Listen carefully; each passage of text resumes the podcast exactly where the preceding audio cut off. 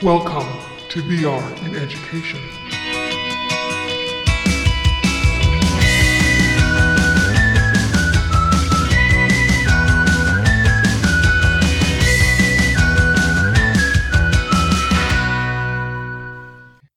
Hello, everyone. Welcome to another exciting episode of VR in Education. Schools strive to move students from being consumers to creators when it comes to technology. And when it comes to VR design and creation, this can be a daunting task for many. VR creation may be complex, it could be time consuming. However, more and more applications are being developed to help educators with this journey. Zoe is a VR app that might lower the barrier to con- content creation in VR so today on the show, we have one of the founders, Emilie Joly, to tell us a little bit more. Emilie is CEO and an interactive designer for Apelab, an award winning software company that's trying to democratize immersive design and creation. Hey, welcome to the show, Emilie. Hi, Craig. Great to have you. I always start with this origin story, and that is what got you interested in virtual reality in the first place? Ooh, that's a long one, but I'll make it short. no, I started, um, let's say, about 12 years ago, probably, uh, working in that space. Um, I was at school, so I was a student at university. I was doing a master's in interaction design. Um, and it actually started with my phone more with, than with VR headsets, but my my iPhone got um, upgraded to a gyroscope. so um, we started building prototypes where um, I was using the gyroscope of the phone to, um, you know, use it to turn things that we do now, we know every day. But when you can turn around in 360 with your phone, and then we started building an interactive story that would evolve differently depending on where you were looking at. Um, and that project got picked up by uh, Oculus when they started um, with virtual reality. Um, and so that's how I kind of got into into VR is by um, basically just meeting with the with the Oculus team and their very very first prototype of a headset, and we started to adapt that um, that story into into VR, um, and that's how we we started delving into into the immersive space and and from there started working on a bunch of different projects that um, originated originated from that one. And it was actually my future co-founder and now my husband's project so he it was his bachelor's degree project. Mm. having that sense of agency in vr is is so interesting especially for storytelling. You know when normally you try and tell a linear story and everyone follows along because they have to now in VR trying to tell a story where the looker or the user can gaze away makes it a bit more challenging. Definitely, it requires well interactivity, and it requires you know a way to know exactly what the user is doing, where the user is looking, and now that you can walk around in VR headsets and you can grab things with your hands, there's tons of different things that you you, know, you have to think about when you're actually building an experience for for immersive. I love the term that you have on the website, democratizing immersive design. Tell us a bit more about what that really means to you guys and how it sort of intersects with the birth of your program, Zoe. Yeah, of course. Um, so my team and, and myself, when we started, we're we're not coders originally, right? We're designers. So we had to find ways to actually build these things without necessarily being software engineers. So the origin of Zoe dates from there, which is basically building tools that allows anyone to create these experiences. Um, and um, we've been focused on that ever since is making sure that a normal regular person is able to access some those those tools to build these really high end interactive 3D immersive experiences. And so um, Zoe is really helping in that sense where you can um, not only place 3D models and um, basically build your you know build your environment and then you can add interactivity to it as well. Mm. The world building part, which you just alluded to, placing assets and objects into a 3D environment and uh, sp- spawning maybe trees and things like that. Tell us a bit about how Zoe does that for world building. Yeah, and world building is a is an amazing field. I love world building. I I got um, knowledge of, of that field um, by meeting a very well known world builder who used to work for um, movies like Hollywood movies, and he's the world builder for those movies. So that's how I learned a lot about world building from him. Um, and that's some of the stuff that we talked about with him was integrated into into Zoe. Um, so, you know, world building in a in a large sense is you'll have someone who wants to create the world, and it allows you to basically just put what you have in your imagination and in your head and start crafting that world as you think about it. So it's um, I love world building for for all it does. Um, and today, how many how many assets roughly? I doubt you have this number memorized, but how many mm-hmm. assets are available in the Zoe library for world building? Um, so right now there's I think 400 assets in the local library, which is the um, our own library, and then we're uh, connecting to online libraries as well. So we um, used to be connected to the Google Poly library, and now we're switching to Sketchfab. So uh, our users will be able to log in into their Sketchfab accounts, and Sketchfab has, I think, three million um, models. So um, that's a lot. And it ranges from 3D scans of real places to artists that created models, and then you can also upload your own your own models in there. So I just. Ways. I just recently discovered textures.com as well, which gives you 15 free a day, and they have some wonderful uh, assets there as well. Oh, that's good to know. Some of our educators have used also Tinkercad a lot to get the students to build their own models and put them into into Zoe. Um, Tinkercad is a simple, very simple 3D modeling software for education made by Autodesk. So once they build it inside Tinkercad, they have to export it as what kind of file before they can put it into Zoe? So in the version that we have right now, they would upload it into Poly. So they would just export from Tinkercad and then Poly. A student actually made a tutorial uh, on our YouTube channel, so you can. He explains the whole process on how to do this. Um, and uh, we're actually talking with them on having a direct export to Zoe button from Tinkercad. So mm. once that that's going to make it easier uh, once we actually do that part. Because sometimes when you download the file and so export it and mm-hmm. then import it, you might lose the texture or the color. Exactly. All those all those assets. Does that happen from Tinkercad across and then up into Zoe? Yes. So the student actually explains exactly how to do that. So you have to download the OBJ, I think, an MTL file, and then you just have to, to change one number, and then it'll upload the colors and the textures and everything.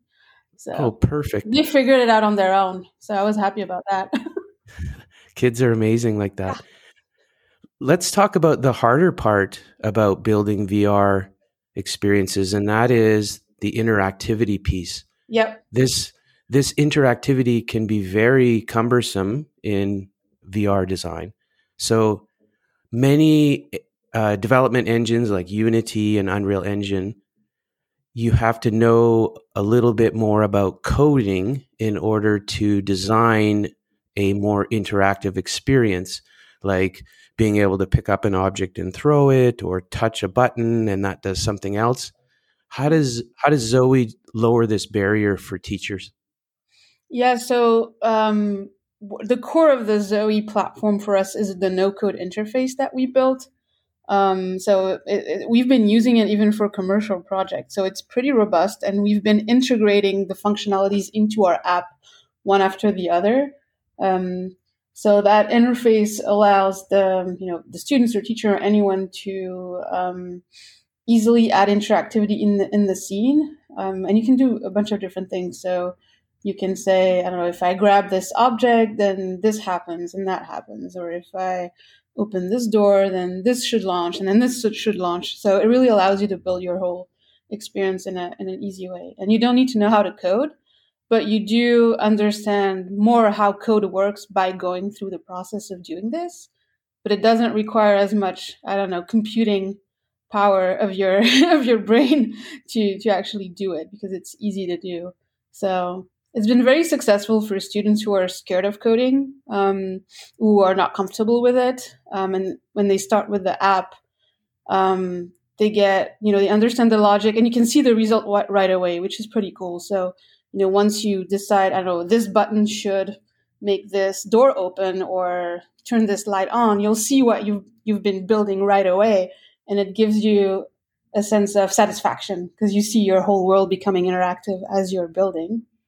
Um, and for the more advanced students that are, you know, already thinking about coding, then we have a Unity plugin where you can continue your journey into Unity. Um, and it's still a no code interface, but there you can code your own actions, you can code your own conditions. So you really thought of it from a learning standpoint to start off with something very simple and then going towards more of a kind of professional grade. I also noticed from some of the stuff that you post on social media that you have a, a good relationship with Unity, which might mean that you know things continue to progress. Yes, so we're really we're pretty close to them because we Zoe is built on top of the engine, the our app, um, and also we have similar visions. Right, they're trying to get um, students and teachers to to learn to use Unity or at least use game engines in general for for learning. And Zoe is kind of a easy, you know, it's an easy way to do that, and it helps them as well in a way. Um, even though we're standalone and we're not, you don't need to use Unity to use Zoe. Um, you know, it's it's beneficial for for everyone, I think, and uh, it's also a good way for us to see what they have on their roadmap, see what's coming next, um, and being make sure that Zoe is kind of on top of what you know technically what we can do. You know, more and more schools are emphasizing uh, 21st century learning skills, and you actually use that term also on your website, which I think is brilliant. So, this might involve the explicit teaching of something like problem solving, or you mentioned about no code thinking. So, we often will call that systems thinking in education. Can you give us an example of how a school has used Zoe to enhance maybe solving a problem or systems thinking? Yes, so I think you know from the great example that we have, and we've put all of that knowledge into what we call the Zoe instructional model. So that's a great guideline to to use as a teacher, where um, we split it in different phases, and each phase kind of gets the students to a point where they learn all those different things. But simply by going through the process of creating an experience, whatever the topic is, and I can give you more examples on which topics students have worked on, um, but they have to go through all of those steps uh, from you know finding an idea and brainstorming it. Then you have to communicate that idea. Um, you have to design what it's going to be about, your story or your game or your creation. Um, you have to do maybe some storyboarding and thinking, prototyping, um, and then you have to think about how you're actually going to build it. So that's where the, the coding or systems thinking come, comes in. And then you also have, you know, you have to get your users or your colleagues or your friends, student friends to test it out, give you feedback, and then continue to iterate on it. So this whole process of going from an idea to a final product really walks the student through tons of different steps that are super important for, for all those 21st century skills. Um, mm, it's like design thinking yeah a lot of design thinking is awesome. We've we you know an example is we've had you know we've had a student work on i'll give you three examples of things they've done. So one group of um, i think they were 12 12 13 year olds did a training program to help chinese farmers unpollute their soil. So their goal was to actually they were thinking of actually selling their app afterwards when they get older but their goal was to really teach you know a farmer how to how, how to get their, their soil to be back uh, in, in working shape. And so they, they researched online. They did all the calculations for how you have to do things, uh, in which order. So all that research part was really important. And then they implemented that into their into their game, and then had to t- make it. You know, they tested it with their parents and with their other students, um, and then improved it over time. And that took maybe a week. Right, it was a week camp. So in, in just the span of a week, they learned so much about the topic. And the original topic was sustainable agriculture. And I can tell you when we the teacher told them that was the topic of the week, they weren't so excited initially. They were like, "What is that? what is that exactly?" Um, and then by just picking a topic and then drilling on it, they got super passionate about it. So that was nice to see. Um, another student did a um, tr- um, not a training, but like a game for parents to teach them how to better handle um, student with mental health issue, a child with mental health issues. Because she um, that one of the team members has a brother with mental health issues and she wanted to teach her parents how to better handle him. I thought that was really great too. Great example. Um, and more maybe more classic we had a student work on um, math experience. Um, and so he created an experience where you had to go through four or five math problems from like geometry and calculation. And your goal is to get out of the class as soon as possible. So that's the goal of the game. But by going mm. through the actual having to build that game he actually learned a lot about math and geometry and things he forgot about. So he had to do tons of research around it. So um, these are all really interesting examples but there's much many many more you know all all your examples remind me of something that's becoming uh, really popular in schools and that's uh, hackathons where you know the, the problem is outlined like you mentioned sustainability and the kids have like a set amount of time like sometimes it's only like the weekend sometimes it's a whole week to try and come up with like you said some sort of product or experience. And in the case of VR VR is the ultimate tool for you know a hackathon because they can build anything they can cook up inside a virtual world. So i'm sure you'll see uh, great popularity as we move forward because hackathons are such a interesting concept for schools. Yeah, for sure, and and for as you said for for VR as well, and it's uh, you know it it get it's so intuitive to be in that 3D space building things that you you get to product much quicker or to projects much quicker than you would if you had to go through I don't know, Unity or Unreal and start having to do, takes a lot more time. So, and hackathons are usually short, right? So, yes. Um, once the student has designed their VR experience, how do other people access it? Do they put it up on uh, on WebXR, or how how does that sort of get accessible? Yeah, so um, we have two softwares. So we have the Zoe app, which is the standalone app in VR, and then we have Zoe for Unity. So if you're using Zoe for Unity, then you can export your game as an app, or you can share your Unity project. Um, in the app right now, you can um, users can find all their scenes in the app. So you have a scene and you can share it or send it by email. Um, it's just a file, and it's very, very. It's not heavy at all. Um, but we're working now on a marketplace so that it's much easier to share content. So you'll be able to um, send uh, apps to users, but you'll be also able to invite users into your project so that you can do it uh, together, collaboratively. Mm. Full disclosure, I've tried your app both with the Unity plugin and then also in the Quest headset, and I, I love it. And I'm definitely uh, using it a bit in my classes. I think the biggest barrier that many of us educators face, but is getting way better, is just the sheer number of headsets that we have yeah. in the schools. But that's growing. You mentioned that these examples, student projects, how does how have you found teachers tackle that issue where they only have a few headsets yet they've got this wonderful app to create things called Zoe? Yeah, and uh, and headsets are you know obviously a bit of a hurdle because you need to have them. Um, it depends. That we've had um, schools who got lucky or students who got lucky because their the district actually decided to buy headsets for all the students and they got sent home. So uh, over summer we had a few camps where they actually did the the um, the experiences from home with a headset, and then the person who's delivering the workshop usually lends the headset. Like they have maybe I don't know ten headsets available, and they'll lend them out, you know, during the course of the two week camp, and then uh, get the headsets back, and then use them again for for um, another session. And I've seen that done a lot from either individual institutions or schools, but it's definitely not easy. Um, and until a couple of weeks ago, distribution was also complicated for apps, and that changed a little bit now because we're we've collaborated with Oculus on with Zoe, so now it's available to download much easily on the store so you don't have to and, connect your headset. And congratulations for that because uh, I follow the VR world quite closely, whether that's on the entertainment side or, of course, the education side, and that that's not an easy endeavor.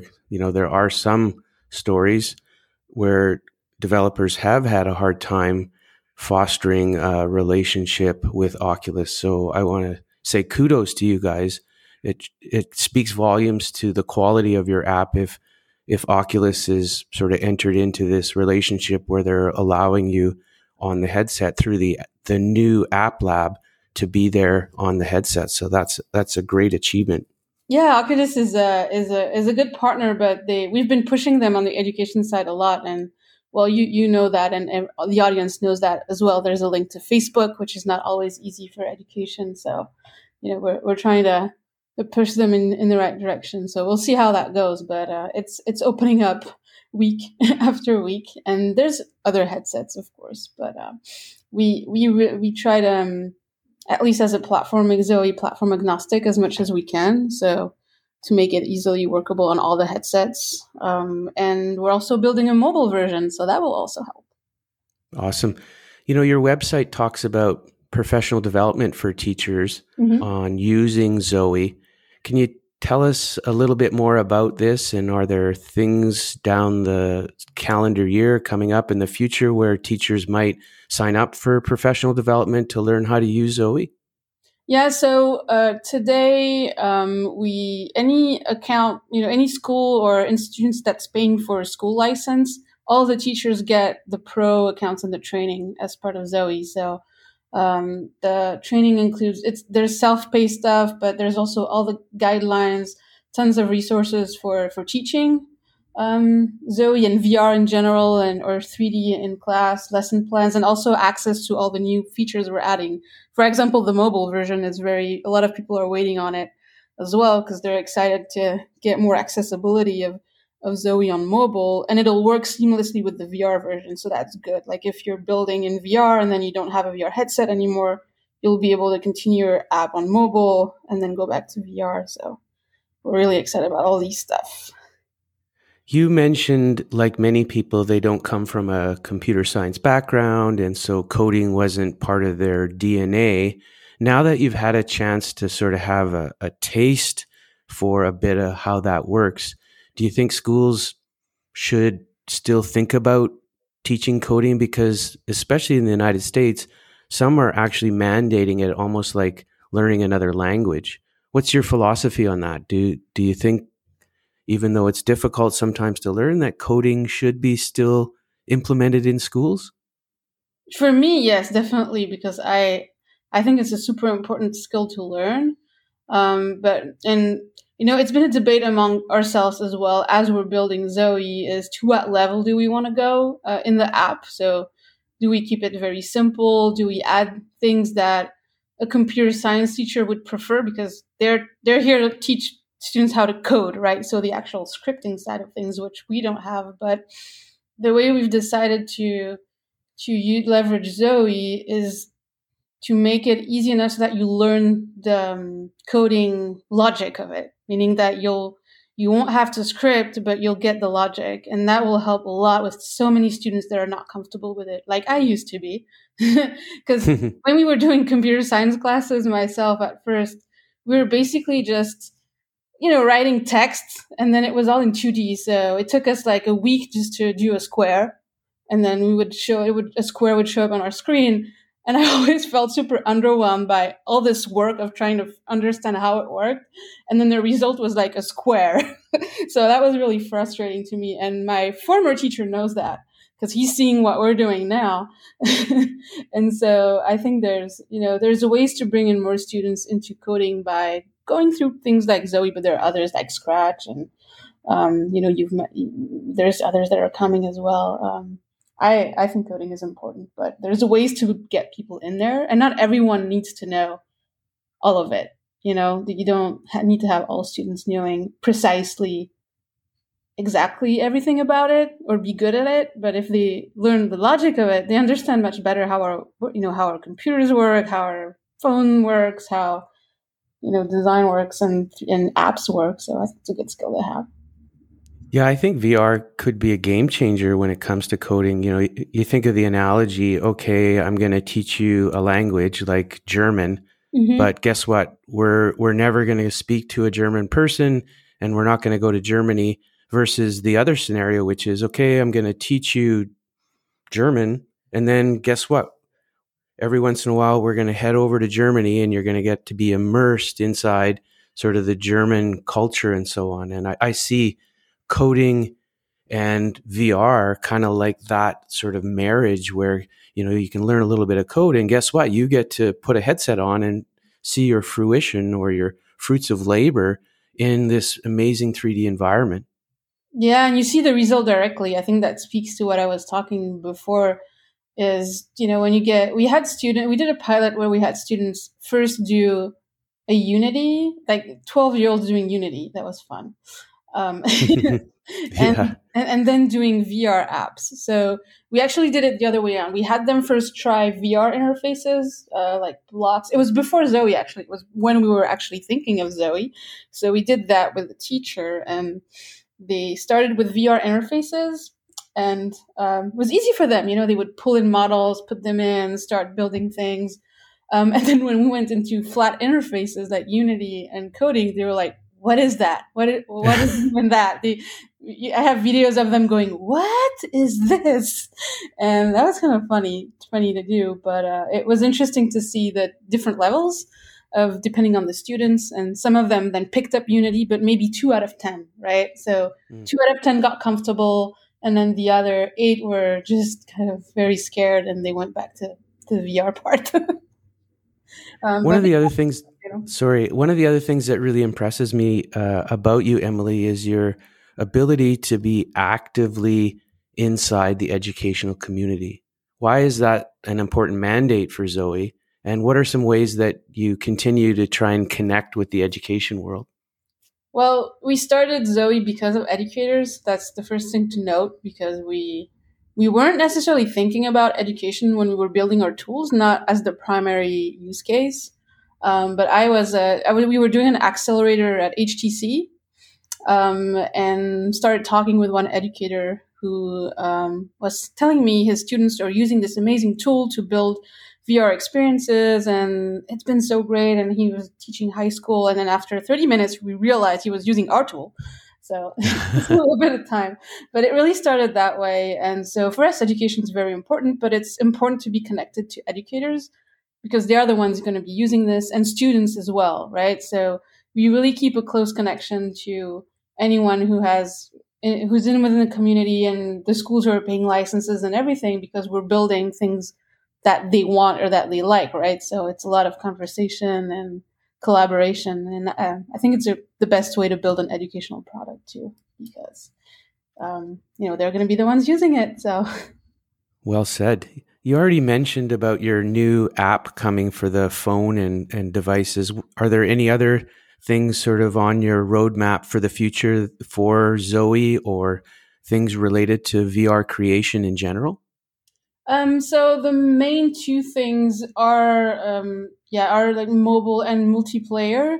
So um, the idea is we've prototyped it already and started working on it the whole for the whole summer. So you'll be able to um, be in Zoe in your 3D space, and then invite your students to come into that space, um, and then group them and have them work on their projects, and you can do that together.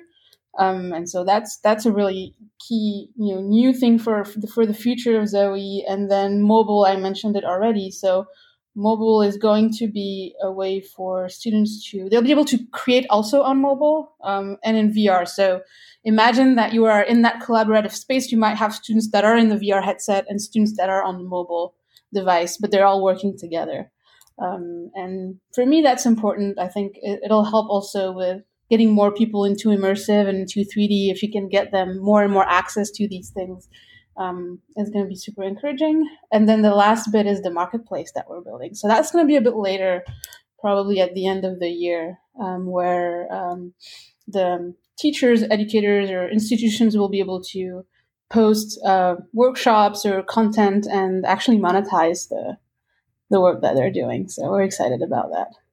Wow, lots on the go. I usually get uh, responses from people, and it's just like one thing, but uh, you guys have three. That's amazing.